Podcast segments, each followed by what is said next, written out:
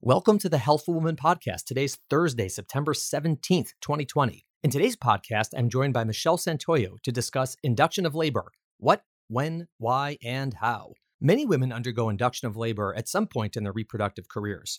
We thought it would be a great idea to review exactly why someone would undergo induction, some of the discussions that take place prior to this decision, and then what actually happens during the induction. It is a little different in each hospital, but this podcast should give you a pretty good review of the topic. Next week, we have a two part miniseries on ultrasound in women's health. On Monday, Steve Inglis and I talk about the most detailed ultrasound during pregnancy, the fetal anatomy ultrasound. And on Thursday, Anna Monteagudo and I discuss the evolution of ultrasound, including gynecologic ultrasound, over the past 40 years. For all of you celebrating the Jewish New Year this weekend, have a wonderful Rosh Hashanah, or as we say, Shana Tova. Thanks a lot. Have a great day and a great weekend. Welcome to today's episode of Healthful Woman, a podcast designed to explore topics in women's health at all stages of life. I am your host, Dr. Nathan Fox, an OBGYN and maternal fetal medicine specialist practicing in New York City. At Healthful Woman, I speak with leaders in the field to help you learn more about women's health, pregnancy, and wellness. All right, Michelle Santoyo, welcome back to Healthful Woman. How you doing? I'm very good. Yourself? I'm good. How's the how's the quarantine been treating you? I know it is curtailed your travel activities, which is a big bummer. It has that and the gym, yes. Yeah, no gym, no travel. It's like you're out of your sorts here. I created a makeshift gym at home. Yeah. I really I heard about that. Yes, Sarp said he was uh, working out in your. I have a rower in my living room, literally. It's amazing. Yeah, listen, I, I I hear you. It's so hard. I mean, I'm normally in the gym like every morning doing something, and now it's you know it's makeshift. You do what you can. So I spend most of my time on the internet trying to Google workout activities to do at home. that, that itself is a Yes. workout. Well, you look well. It's nice to see you in person. And we're talking today about a topic that's really common in obstetrics, for better or worse, based on how you look at it, which is induction of labor. So, obviously, this is something that you talk to patients about every day, all the time. I mean, It's a frequent conversation, yes. yeah, I mean, I don't even know what the numbers are in our practice. I think in like nationally, about 25% or a third of women end up getting induced, or pregnant women end up getting induced. I don't know if the numbers are same in our practice. I guess we're a little more high risk, so maybe we do. I don't know. Feel that we're higher, but because of that, because we have more high risk pregnancies, so we have more medical indications for induction. Right. We don't do a ton of, and we'll talk about these things, these Yeah. quote unquote elective inductions. Yeah. Uh, just because it's, first of all, it's hard to do in busy hospitals because there aren't slots for it. And even if you wanted to do it, you know, there just isn't room. But also, it's not, it's sort of just not our style. It's never been. For some patients, maybe, but not typically. So the idea of inducing labor, someone's not in labor and you do something to them to put them into labor. Why would anyone ever think of doing that? Like, as opposed to just like waiting, you know, until someone goes into labor? Besides an elective induction, the Right. main one would be a medical reason. So that Right. could either be for maternal reasons or Right. for fetal reasons. Right. And that's that's a really good point to sort of differentiate the other than again we'll talk about elective which is really no reason so to speak. The main two reasons we induce is either we're saying it's better for the mother's health to no longer be pregnant versus continuing pregnancy or it's better for the baby's health to come out now rather than waiting and sometimes often those two are in cahoots meaning if it's good for the mom it's good for the baby and vice versa occasionally there's a conflict where it's better for one and not for the other and we have to mom usually wins that argument but we have to sort of you know depends on the circumstances.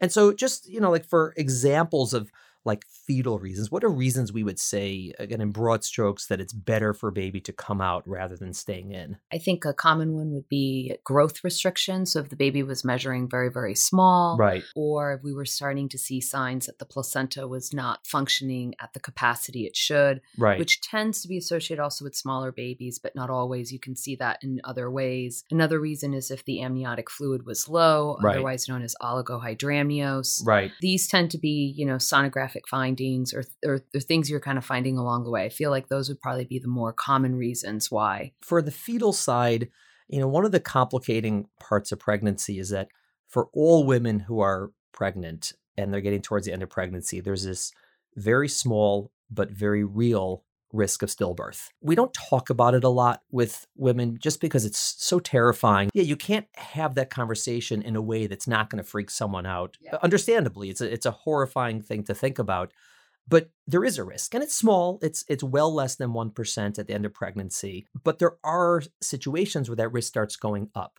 And so, for example, like you said, if the baby's size is very small, or this is an abnormal amount, sometimes too high or too low of fluid, and it's not like that we know the baby's in dire straits and something horrible is going to happen. It's just, well, if the risk of that is going up, it may not be worth it anymore to stay pregnant. Like, why take any extra risk? And it's hard to always quantify these things for people, um, but certainly once it starts adding up, that the risk of stillbirth is going up to the point that it's you know just a little too much to tolerate we usually recommend induction and there's a lot of risk factors you know some of the medical problems that moms have like if she has high blood pressure or diabetes, even if she is well and she is stable, the baby's at increased risk of stillbirth in those circumstances. So we usually deliver early. Like twins, for example, that's a classic one. Mom may be doing great. Usually by 37, 38 weeks, moms with twins are begging to not be pregnant anymore. Otherwise, there is an increased risk of stillbirth. Once you start going well past the due date, there's an increased risk. And so these are reasons, sort of, even if it's not definitive saying your baby's in trouble, your baby needs to be delivered, that's actually the exception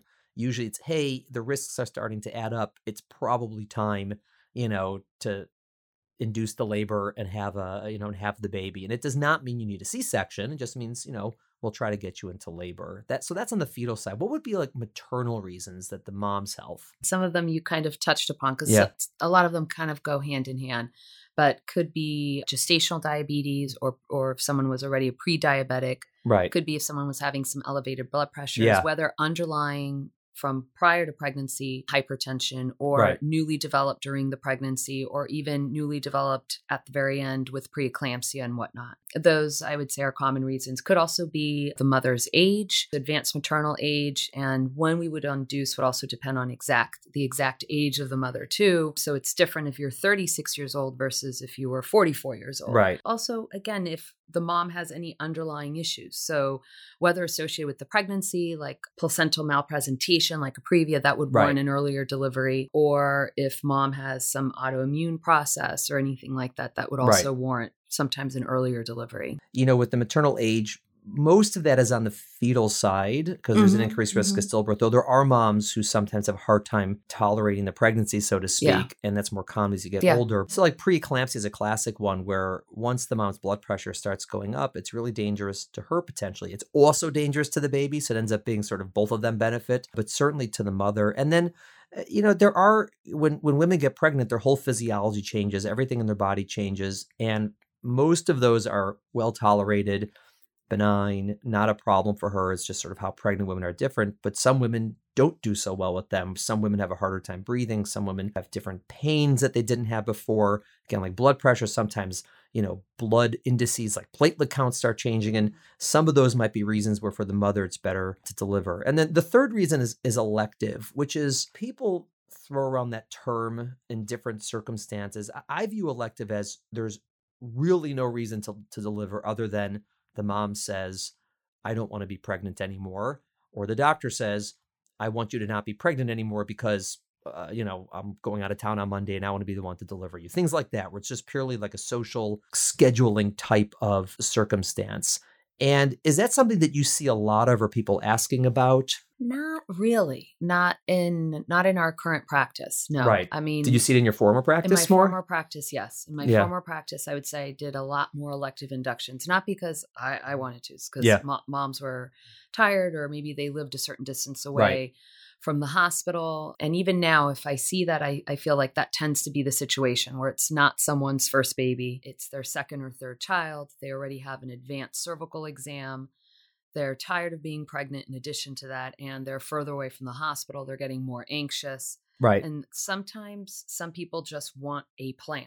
And right. that in and of itself gives them a sense of control over a right. situation, even though it's, as I refer to, pretend control, because we can't really control the baby or their labor, but that gives them some sense of reassurance. And ultimately, that's what they want. They understand those associated risks. That's okay. They have every right to do so. I think one of the big changes, and we'll talk about this, that before the elective induction, it's, it's ironic, it was much, much more common like in the past. But also at the time, we thought it was a much less wise thing to do, meaning the risks mm-hmm. were higher because And yeah. we'll talk about this. One of and the yet we did we did yeah, them more. Yeah, I mean, well, and now it's yes, like the opposite. It's a very strange thing. You know, it was it was done more, but the risks were thought to be higher, and now actually the risks are it's thought to be less. lower, yes. but it's done less. less it doesn't also. make sense. Yeah. And, uh, that really came from the idea, and we'll talk about this. The biggest risk that people think about with inducing labor is if I induce the labor, I'm going to increase the chance you're going to end up with a C section. And that was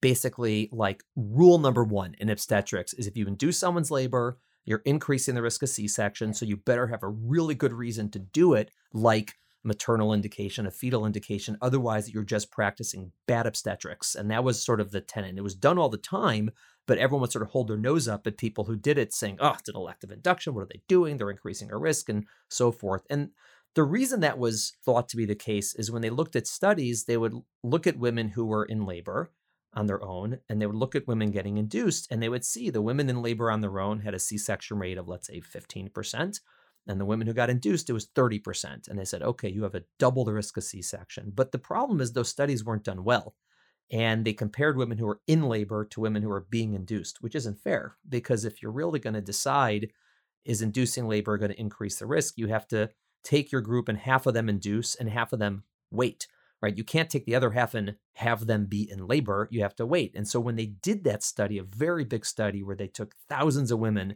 randomly divided half of them to be induced, these are first babies, and, and the other half to not be induced and to wait, the overall C section rate was exactly the same because the women who wait, they may go into labor in two days, but they may their blood pressure may go up and need to be induced a week from now, or the baby gets bigger. And so we've learned that in fact, it does not appear that inducing labor increases the risk of C section, which makes the elective induction less elective. And the thought is okay, if there's really no risk in into it, and we'll talk about other downsides, but there's no like big risk of C section. And since there's some risk of stillbirth, even if it's very, very low, maybe everyone should get induced at 39 weeks. And there's reasons we don't do that, and a lot of them are logistical. But that's been a change in the past few years, which has definitely changed the conversation around induction. Whereas we're not as, I would say, religious uh, against it, religiously against it in that sense. And I also think there's another component to this is that I think in more recent years, you know women in general are trying to take trying to take more control over their labor experience and mm-hmm. and rightly so. And they're looking for a quote unquote more natural experience. Right. Now what natural means to each woman is very very different. Very different. So whenever they tell me that i'm like well define natural. Right. I want a natural birth with an epidural. Yeah yeah so. still natural or i want to right? I mean does yeah. does yeah some for some women it means delivering vaginally. For some women it means not an epidural some women it's not getting induced. Everyone's different, and that's okay. But I think that also has partly driven a lot of women to not necessarily push for an induction. Right. Because right. they're looking to have the epitome of that quote unquote natural birthing experience. Right. The experience of labor. And, yeah not involve any intervention in the yeah, beginning. Yeah. But with that being said, plenty of patients also understand that if there's an indication, there's an indication. And right. no good mother is going to put their baby or their own health at risk. And so right. of course they're going to go with the induction. But if it was if it wasn't for that, I'm sure they would choose to continue to wait Right. I think a lot of it is just people have to be flexible with yeah. these things. And the pregnancy, like you said, you can't really have control because there's so many variables and they exactly. change. And so certainly we can have a plan and an ideal and what we're looking to do and what would be yeah. the best case scenario. And that's great. And yeah. I, I I'm totally on board with that but sometimes things come up like okay your the plan has to change if we're concerned about the baby or the plan has to change if we're concerned about the mother. Or on the flip side if we thought we'd have a concern and we end up not having a concern the plan can change back. I mean yeah. and you have to be sort of flexible and malleable with this in order to to go through it and and a lot of that's is is based on and this is such an important part of this that i found that if you have a relationship with the doctor. If the doctor and patient they they know each other, they understand each other, they trust each other, they sort of patient views the doctor as her advocate, as someone there to help her and get through this, as opposed to just some person. Those conversations are much more meaningful when it as opposed to just some random person who walks and says, Hey, you need to be induced tonight. And she's like, What? Like, who are you? Like, you don't even know me, you don't know what I want. And so that's that's sometimes challenging, but it's ideal if you can really have developed that relationship over the course of pregnancy, then these conversations at the end of pregnancy are much more collaborative as opposed to potentially combative in either direction. Mm-hmm. Right. Sometimes it's the woman who wants to be induced and the doctor doesn't want it, or sometimes the opposite, the doctor wants induced and the woman doesn't want it. And both of those are challenging situations. I've been in both of them mm-hmm. and it's difficult. Aside from C section and not having the experience of a natural sort of labor process, what would be the, the downside? To being induced. Like, what else? If it's not going to increase the risk of C section and a woman, let's say, doesn't really care either way if she goes into labor on her own or gets induced, what would be a potential downside? So, the main thing I tell, I mean, all women in labor, but especially women who are undergoing an induction, is I just tell them the biggest favor you can do yourself is be patient. Right. Because as long as you're patient, we're going to be patient with you and we're going to be in it for the long haul, knowing we're trying to get to the same goal, which is a healthy mom, healthy baby.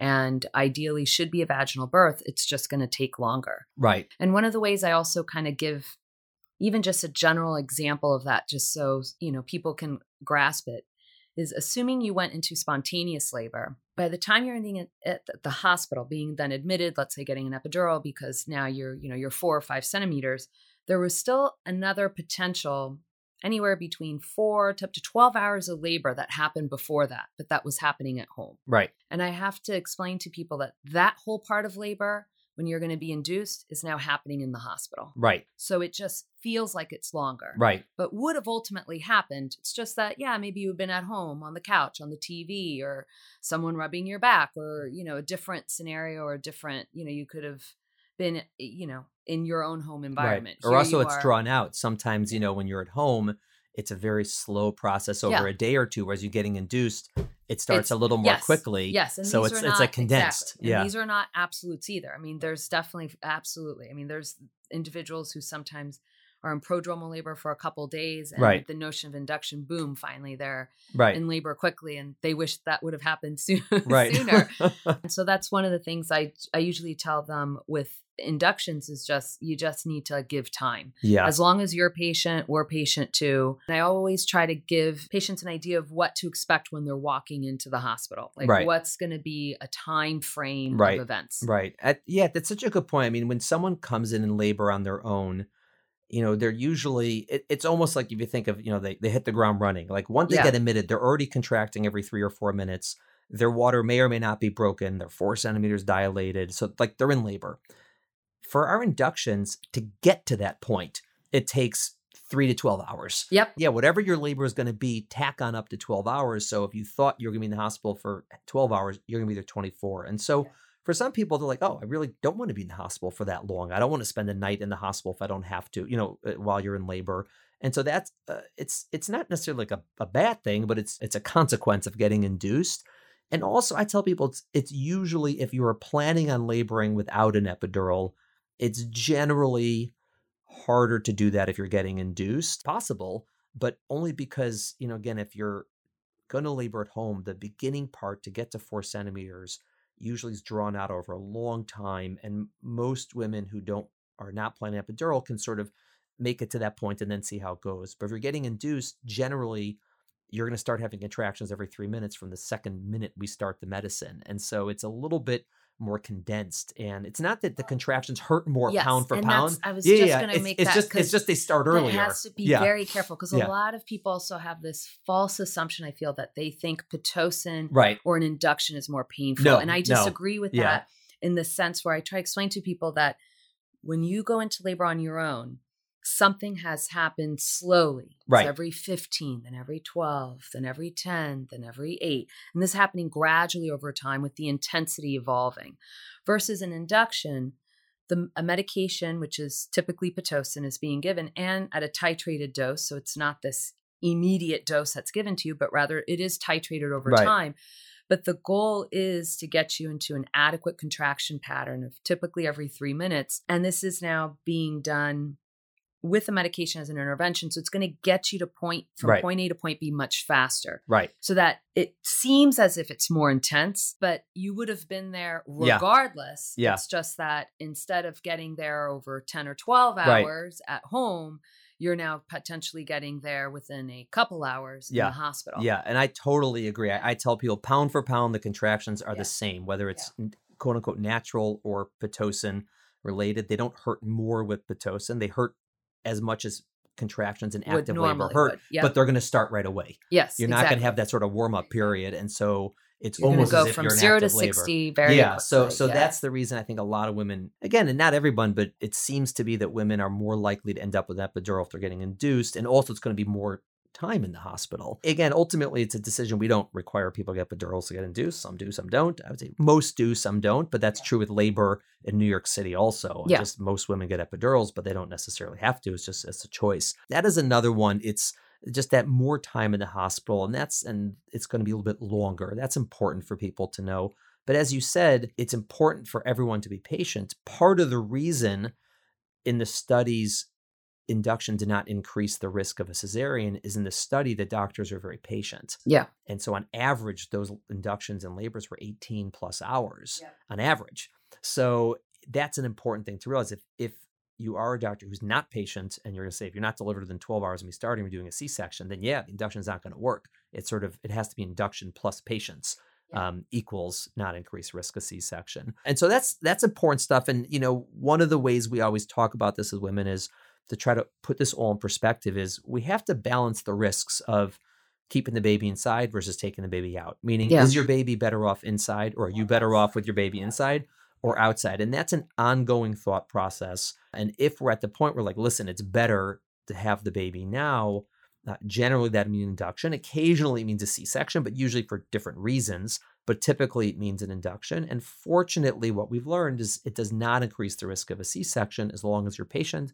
and everyone understands what it means. Mm-hmm. And so, when do we typically induce women in terms of like how far in pregnancy? Usually, I mean, it depends, right? Of course, but typically, usually not earlier than 39 weeks. Right, unless there's a real so, good reason. Exactly, exactly. Yeah. So usually anywhere between 39 and 41 weeks. Right, and I that, and that's and that's because earlier than 39 there is some additional risk to the baby to the of baby. being born, mm-hmm. even though it's not technically premature until you're earlier than 37 weeks. It, babies who are induced and born at 38 weeks have a higher chance of going to the NICU. And this, so again, the bar is still there, meaning if the concern is high enough for the maternal health or the baby's health, then we'll do it earlier. But if it's really kind of like, oh, it's just probably a little bit better, usually we'll try to wait till 39 weeks. And so there are valid reasons to deliver before 39 weeks, but they're a little bit better defined in terms of like, we know there's a risk, there's definitely a risk. And so we're willing to take that uh, additional risk to the baby in order to do it.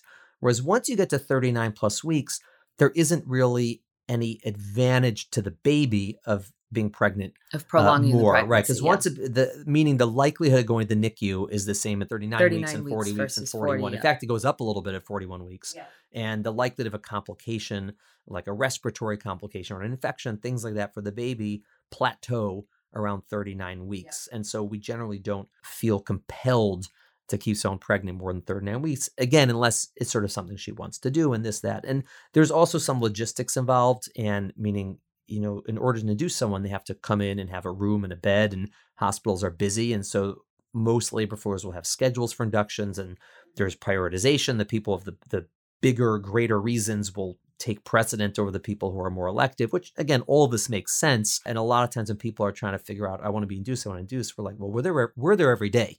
It's just the hospital has to have a spot for you.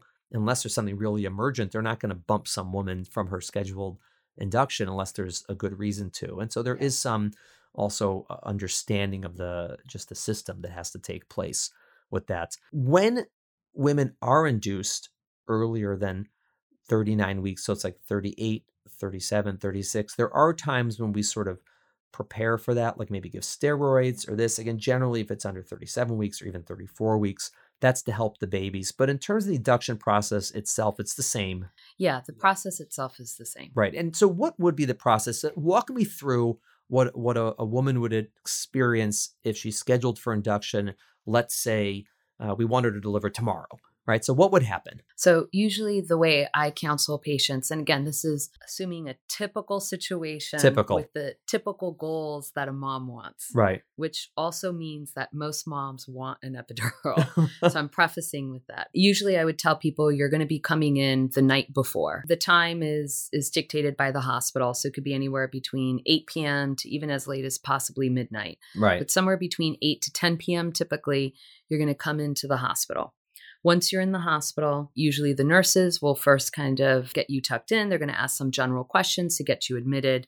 And then you may even also see a resident who will also take some information from you. Once you're kind of tucked into the system, they're going to give you an IV. Once you have an IV, they may then, of course, give you some IV fluids to go with it. If you did not want that, that is possible. But again, most people are okay with receiving IV fluids. At that point, I usually tell people if you're planning on having an epidural, you don't get brownie points for waiting. There's no reward for being a hero here. If you know your plan was to get an epidural, then get an epidural first. Right. Because there's no bonus or gain and you, there's no downside in doing that first so that you're comfortable. Right. I just want to pause it for one second just to talk about that. And that that is important because again, if women are planning to not have an epidural, fine, don't get an then epidural. Get an yeah, epidural. that's great. Yes, yes. But if you're planning to get it, a lot of people say, "Well, should I wait till I'm in active labor?" And you, no, you right, you you can. I mean, you're welcome to. It's not, you know, they'll do it at any point you want, but it doesn't help. It doesn't yes, speed no, it doesn't up your help. time to and labor. And yeah. that's the thing because a lot of people feel that they want to wait till they're in active labor because they think they're going to slow down labor. And right. then that's when I tell them, but you're not in labor. Right. You're being induced. Right. We are giving you medications to bring on your labor. So there is no slowing down of your labor. Right. We're the ones that are right. helping to, right. to cr- and, create yeah. and make that happen. Right. And so, this is and this has been studied. There's no yeah. difference on the you know, if you're getting induced, even if you're not getting induced, but yeah. we're talking about induction, when you get your epidural, whether it's before, in the beginning or late. It does not change your time to delivery and it does not change whether you end up with a C-section or not. I would I tell women the only downside potentially for getting it earlier is if they wanted to maybe have the ability to be more mobile, right? Because once you have the epidural, you're pretty much lying in bed. But since it's overnight, most people want to just sleep anyways. So, you know, it helps you helps you sleep. Me into yeah. the next thing that I tell people yeah. to do. But it, but they get the epidural. Once they have an epidural and they're comfortable, then the next plan is typically to place what's referred to as a cervical balloon, which is a tiny catheter that's thread through the cervix and the balloon is inflated with sterile sterile water essentially. And then it applies basically the way as i say it's just mechanical traction on the cervix in addition to that, then we're also starting Pitocin, which is a medicine via the IV. So it's not something you're orally taking, it's via the IV. Mm-hmm. The nurse will continuously titrate and control that medication. So it's not anything you need to worry about. It's just being given. And that's it. And then I tell people nothing will happen for a long time. Right. so if you have an epidural, that means you're not going to feel the pressure, the discomfort of having the balloon the way you may feel it sitting in your pelvis, nor are you going to feel the initial cramps or contractions from the Pitocin. And your goal is to sleep. Now, yeah, of course, it's, it's overnight. hard. Yes. Now it's hard to sleep in a hospital. You know, there's a lot of, you know, bells and and whistles and dings that you're hearing, but at least dim the lights. Don't try to turn on the TV.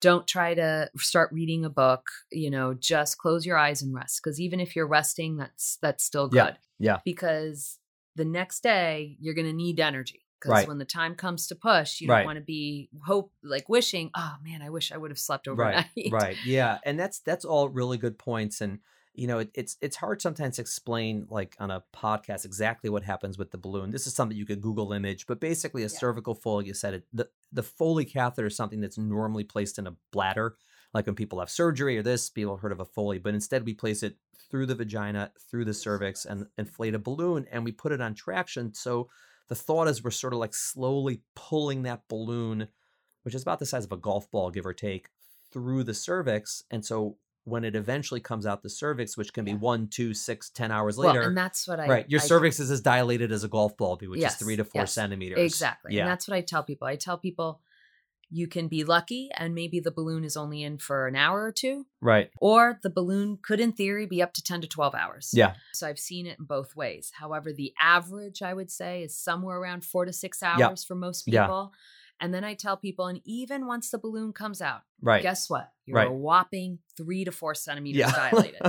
and the cervix is typically still not thinned out. right. It's long. So yeah. you're you're dilated, but still not not effaced or not thinned out. And so I explain that even once the balloon is out, you're still in what's considered early or latent phase right. labor. Right. You're not the same as the three or four centimeters of the woman who comes in in labor. In labor because her cervix you know, is all thin and contracting. Exactly. Yeah. And so then the next plan ideally would be to break water. Right. And so I usually mention that either immediately after the balloon comes out or anywhere between one to two hours after the balloon Yeah. is out, we're breaking water. And the reason is to continue to augment and induce the labor. Right. And the Pitocin continues during this this time, totally unchanged. And once we break water, that's it.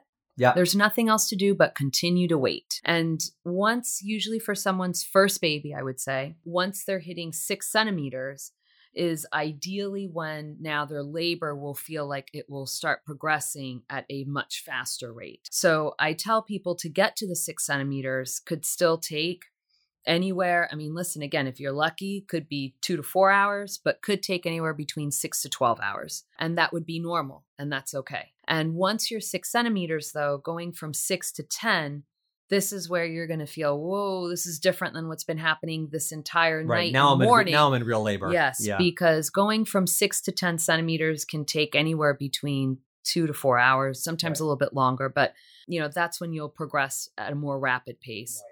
But I also will then warn people, even once you hit 10 centimeters, that still doesn't mean we're yeah. immediately pushing. Right. So, because we're also waiting for the head to come down. So, ideally, once the head is nice and low and at that point, most women are having an urge to push. They're feeling some sort of pressure or rectal pressure or feeling right. almost as if, as they would say, as if I have to poop. Right. And that's our cue. And hopefully the baby's now in good positioning to then start pushing. Right. I mean, once women get to sort of that six centimeter mark, and eh, for some it's earlier, some it's later, but yeah. around that time, usually at that point, their labor is no different from someone who wasn't getting in, induced. A- you exactly. sort of you sort of put them in labor, and many times we can even turn down or turn off the pitocin at that point because yes. their brain is sort of kicked in and they're making yes. their own pitocin. And in terms of the expectation of timing, it's very similar as to someone yes. who comes in in labor, and it is variable. I usually tell women that from the time the balloon comes out and you're about three to four centimeters, and we break your water, and we have you on pitocin, typically on average you should expect to deliver in around 12 hours. Some women are lucky and it's four to six hours from that point. Yep. Some women it takes 18 hours. Yep. But usually from the point all those three things are done, balloon is out, broke your water, and you're on Pitocin, it's about 12 hours. So if you think of the timing, if someone comes in at 10 p.m., they get the balloon at let's say midnight or 1 a.m., it comes out at 5 or 6 a.m., and we break your water, you're going to deliver in the early evening. And I would say that's after. And this is for first babies. Usually, yep. if it's not your first baby, all of these things will be faster. Yes, all yeah, these things all these faster. things go every single. Sometimes yes, you don't even need a balloon. Yeah, if it's exactly. Your, you know, because you're already you're already you know two or three centimeters dilated, right. and, right. and your face, the balloon's not going to give you much more gain. So I would just break water right. and start pitocin at that point. Right. The yeah. balloon is part of these things we call cervical ripening agents, and that's for someone whose cervix is more closed, more long, they need something to get the cervix on. If someone walked in to be induced and they're already three centimeters dilated, which people are, they don't have to be in labor, they can be walking around, then we wouldn't do a balloon. We would say, okay, let's start the Pitocin and break your water. And that chops off all that early time, but then it could be 12 hours. There are other things available for cervical ripening. Like we use the balloon in our practice. We use it. Yes. Most people in our hospital use it. There are other forms of prostaglandins, something called misoprostol or Cytotec. There's something called Cervidil. I mean, there's other things, but those are medicinal ways to get the cervix to shorten and open a little bit. You know, they're, they're sort of similar efficacy to the balloon. We prefer the balloon because there's a little bit more control. It doesn't affect the baby's heart rate or the contractions, so you have more control over the contractions because the pitocin you can titrate you could always take out a balloon if there's a problem. Whereas once you put in a medicine, it's being it's absorbed. So you know, there isn't a right or a wrong here. We prefer the balloon. That's how we do it. I've done it both ways in my practice, and I, I happen to prefer this way. But, you know, the, if you're at different hospitals, different people do it a little uh, different. Different, yeah. Yeah, the beginning. The, the Pitocin's the same yeah. everywhere. It's, yeah, Pitocin's and, yeah. the same, but the cervical ripening agent could be either Cervidil, Cytotec, or the balloon. And even the Cytotec can also be given vaginally or orally. Right. So right. there's also two modes. I mean, my prior practice, it was more the misoprostol, the Cytotec right. that we use as a cervical ripening agent. Vaginally or orally? Initially was vaginally, and then uh, ultimately the hospital then transitioned into orally. Yeah, and a lot of it. I remember when I was a resident, you would go every three hours. You'd make rounds and give everyone their cytotec. effect. And so it's yeah. like because it was it was dosed every three hours. So you like at midnight you would try go to 10 people, then like at three a.m. Every, yeah. fifteen minutes, you're going and from so, one room to right, another. The balloon just goes in once and then it comes out. Comes and, out. Yep. And a lot of times, you know, and and again, always it's different based on what kind of hospital you deliver in a lot of the times the Cytotec or the balloon, it's going to be placed potentially by your own doctor, but that's probably the exception. A lot of times it's placed by one of the resident doctors, one of the nurses potentially, a physician assistant, a nurse midwife. There's a lot of people, and because you know, if you think about it, if you're being induced and you come in at you know nine or ten at night, and you're not going to deliver to nine or ten the next night, you really don't want your obstetrician being there the entire time. I mean, because then by the time to deliver, you don't want him or her to be falling on their face exhausted. So usually it's going to be someone else and you know whatever that, yeah. but that that's a very typical thing and people worry about that and i say like i haven't put in a balloon myself in 10 years like the residents put them in for uh, you know if i'm there i'll put it in because i can but it's it's not a thing that re- that requires yeah. you know the greatest yeah no and I, and I and i always yeah. explain that too that usually the start of the induction is usually going to be by one of the residents or the pas and that again we're always readily accessible and available yeah but that ultimately once once the balloon is out they're going to see me and yeah. i'm going to be the only one breaking their water yeah usually when i'm counseling patients when whenever they're even being admitted for their induction or if i saw them in the days prior to their induction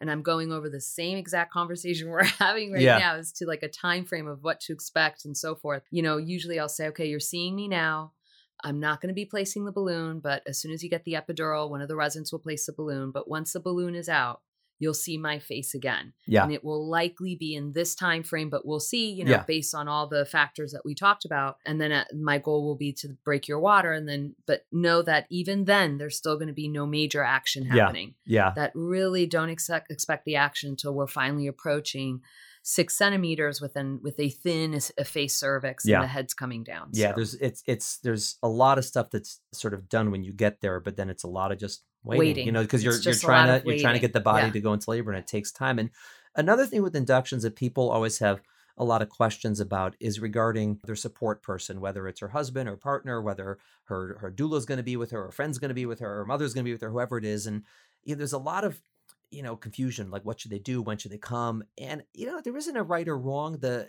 in at least in our hospital the support person is welcome to be with them the entire time in labor you have a private room during all of this from the start of the induction until the baby is out you're the only one there so someone can be with you 24 7 but sometimes that's not you know, sort of feasible. Sometimes it's not feasible. Yeah, sometimes people may have children at home, yeah, and they're and so, having yeah. childcare issues. Yeah, and so yeah, I tell people that the night part. Some women don't want to be alone. Obviously, that's that's totally understandable. But you know occasionally the the support person it's just better for the two of them if you know he or she sleeps at home overnight whether it's just to get a good night's sleep or whether it's to be with you know one of their children until the morning when the babysitter comes or whatever and that's fine and again since it's very unusual that anything happens overnight and as long as someone's close by and we could always call or text them if there's something going on and they need to come in it's not like the person has to be with them again frequently they are. Yeah, um, they, I feel like yeah, the majority of the time, are. though, the support person yeah. is there from right. from the beginning. But they could also, like in the morning, like frequently, if I come in and I'll break the water and hey, you're three or four centimeters, everything's looking great, you know, it's all this. And I'll say to the person like, now's time to go get breakfast. Yeah, go, yeah, go, yeah, go, like go, go get breakfast, go get a coffee. If you want to, if you want to, if you live in the city, you want to go home and take a shower and come back in an hour or two. We'll call you I've, if anything changes. I've, I've ordered yeah. Through Seamless yeah. with the husbands before. Okay. Yeah, it's just it's an important thing to realize that this is this is gonna, and that's why I always tell people like, what should I bring? I'm like, bring chargers. Yeah. Right. What, whatever devices chargers. you have, you know, bring yes. your chargers. Bring yes. if you for if you don't want to, you know, watch on an iPad or your TV or TV, bring a book. You know, if you got stuff to do, you could bring a laptop. If you have enough yeah. you could do work. I mean, you can order yeah. stuff. I mean, you can do whatever you like, really. Bring snacks, at least for the support person, something to eat or drink. Uh, whether yeah. women do or don't eat or drink in labor is its own podcast, and that's its own thing. But whatever, yeah. uh, based on what you're allowed to do, bring, and for you know him or her is with you, they should have something as well. And because again, it's going to be pretty quiet. If someone does not have an epidural, it is going to be uh, a labor. You're gonna, they're, yeah, yeah, they're going to feel it. So gonna, yeah, you're going to yeah. Yeah, so Someone be prepared with yeah, be trying... prepared with some sort of breathing exercises, exactly. a, you know, a Lamaze class, a doula, something because it's going to require that. But that person yeah. will have a support person. Yeah, yeah. Whether a doula or their partner but yeah yeah. because whether they're massaging their lower back or helping yeah. them do the breathing techniques or being supportive. I mean it's yeah. really what it comes down to yeah so, that's, a, that's so, that person is well named a support person. Yes exactly. Yeah one of my brothers told me that on his first baby his wife they, they decided that she's going to have a doula. And i said i said you know what? I was just asking I was like why? And he said well it became very obvious that she was going to require level support that I am unable to provide. so he said, he said, he said, so uh, rather than provide inadequate support. support. I'm, I'm, gonna, I'm gonna, I'm gonna bring, a, I'm gonna bring in a helper. Outsource this a little bit. I'll be there, but I know I'm not, you know, capable. So, yes. so he, outsourced it, which was I thought uh, very telling. One thing I wanted to come back to because again, this is also something because it comes up a lot, and I think a lot of women are concerned that they're going to be in a situation where again, either they feel like the doctor is like pushing an induction on them and they don't want it, uh, or potentially on the flip side they're really wanting to be induced and the doctor's opposed to it. And what would be, you know, let's say you're meeting with a patient and she's, you know, well before delivery, she's in the beginning of pregnancy and she were asking you about like what's going to happen if that happens? Like how would you uh, approach that situation? Let's first talk about the doctor wants or is suggesting or recommending an induction and, and the woman is, you know, hesitant about it. Like how would you talk a patient through that? Because that happens. Well, yeah, I, I think the main thing is I always ask why. Talk to me. Tell right. me what's the story. Right. Because you can't take things sometimes for being at face value for what they've said. You know, I need to understand what their thought process is as to why they came to that conclusion. Right. And many times you'll realize that they may have false, you know, misconceptions of you know, they are thinking, for instance, oh, but the epidural will do this. Or as we talked about earlier, but if I get induced, that automatically means I'm going to have a C section. Right. Or that automatically means the baby, you know, maybe go to the NICU or the, you know, all these things. And it's now, okay, well, let's, let's talk. Right. Because now right. my job is to, is to educate basically the consumer, you know, so really what are the risks? What are the benefits?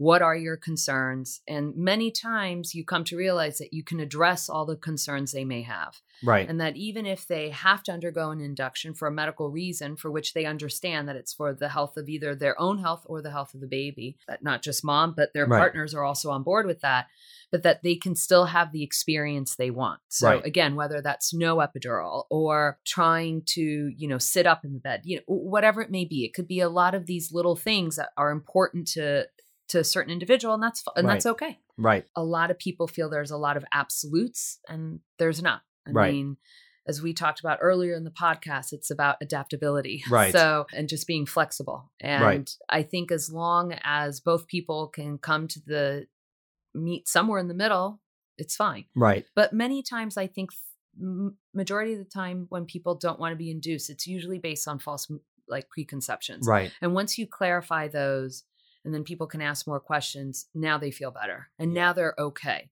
Yeah. and it's very rarely do you still meet resistance at that point right. um, i it's been my my experience yeah i agree i think it's really just about communication on both exactly. ends i think for if a woman's in a situation where she feels like an induction is being pushed on her i think the two things to make sure to communicate to doctors number one to ask please be very clear like what is it that you're afraid of such that you're recommending an induction? Are you worried about my health? Are you worried about the baby's health? And for what reason? And then the doctor should be able to explain, you know, yeah. I'm concerned because of A, B, and C. Yeah. Okay. And the second thing is if the reason a woman is hesitant to be induced, say, these are the things I am concerned about, meaning yeah. I am afraid that if I get induced, it will lead to A or B or C. And let the doctor say, okay, this is correct or this is incorrect or this is false, this is real. And then at least you'll have the scales. You'll know what is the reason we're recommending it, what is the reason you don't prefer to have it. And ultimately, it is a woman's choice what to do. I mean, we don't, you know, yeah. force people and tie them down and induce them. Like it's a choice. And if a woman says, I think you're overblowing the risk and you're not concerned with what I'm afraid of and you decide not to do it, that's okay. I, I would say that that's probably not a good conclusion communication wise, but ultimately that's that's that's anyone's right. That's your and right. I think yep. that you know, like I, like you said, I don't really come to those circumstances much. When when I initially have a situation like that, after I'm able to better explain what my yeah, concerns once you are, explain, and yeah. I'm able to better sort of you know address what her concerns are. Usually, it's oh okay, that makes sense. Let's do it. Even if that's not what they wanted, it's like, okay, well, this is the situation. Things have changed. And sometimes also what helps is a little bit of repetition. Yeah. You know, sometimes things do happen suddenly where someone now, you know, let's say, oh, you know, we're 39 weeks in a couple days and you you had a sonogram today. Oh, it turns out the fluid is now yeah. low and you need to be induced, you know. That's someone who also didn't walk in that day right. thinking that now you're going to be induced today. I mean, now is it always possible and on their mind that I could have the baby anytime now? Of course. Do they, I'm sure, have their bags packed and ready for the last month? Of course right. they do. But that still doesn't mean that you were prepared to walk in for right. a routine visit thinking, wait, now I'm going to the hospital? What? What? And so sometimes people just need also a moment. Yeah. And, you know, sometimes it's just pausing, process the information. Let me now say it again. Right. Let's go through it again because sometimes information sinks in the first time and now it's going to sink in better the second time. And also, I, this is where I feel it's always beneficial to have a support person there. Yeah.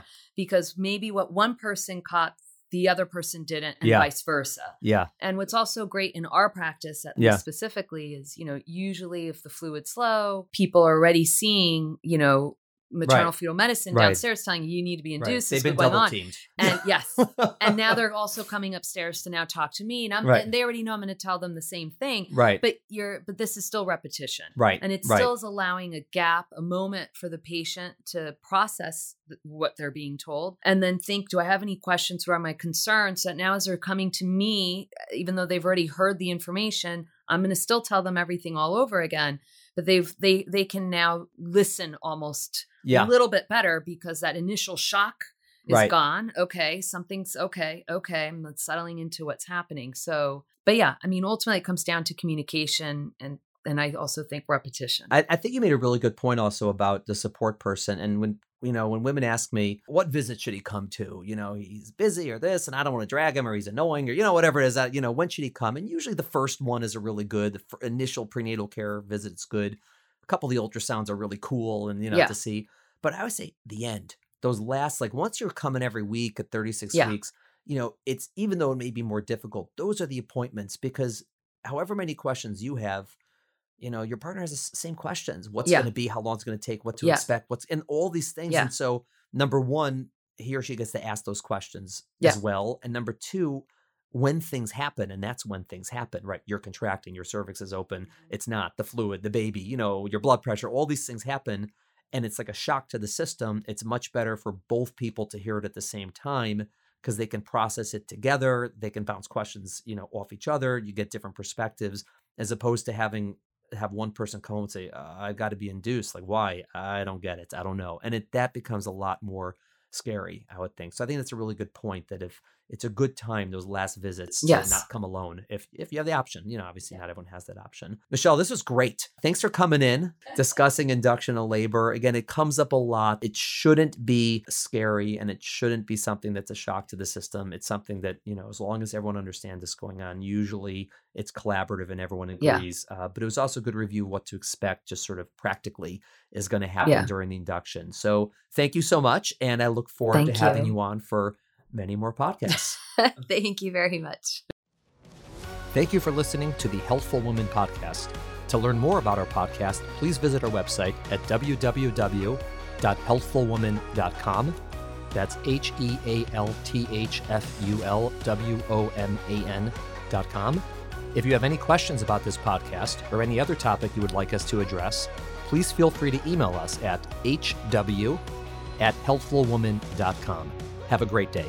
The information discussed in Healthful Woman is intended for educational uses only and does not replace medical care from your physician. Healthful Woman is meant to expand your knowledge of women's health and does not replace ongoing care from your regular physician or gynecologist. We encourage you to speak with your doctor about specific diagnoses and treatment options for an effective treatment plan.